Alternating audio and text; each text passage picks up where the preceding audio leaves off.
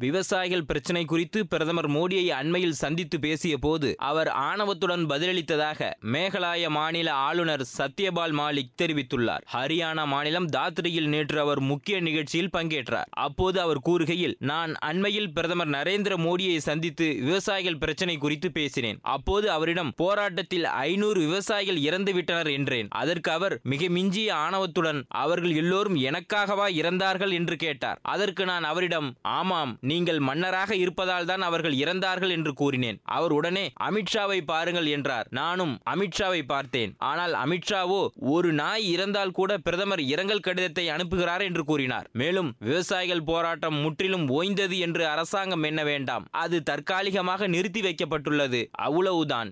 ஏதாவது சிறு விஷயம் தவறாக நிகழ்ந்தால் கூட மீண்டும் போராட்டம் சூடு பிடிக்கும் என்று மாலிக் கூறியுள்ளார். किसानों के मामले प्रधानमंत्री से मिलने गया तो मेरी पाँच मिनट में लड़ाई हो गई उनसे क्योंकि वो बहुत घमंड में थे। जब मैंने उन्हें कहा हमारे 500 लोग मर गए तुम तो कुतिया मरती है तो चिट्ठी भेजते हो। तो उसने कहा मेरे लिए मरे मैं कहा "भई, आपके लिए तो मरे थे जो आप राजा बने हुए हो उनकी वजह से खैर झगड़ा हो गया उन्होंने कहा तुम अमित शाह से मिलो। मैं अमित शाह से मिला उसने कहा सत्ता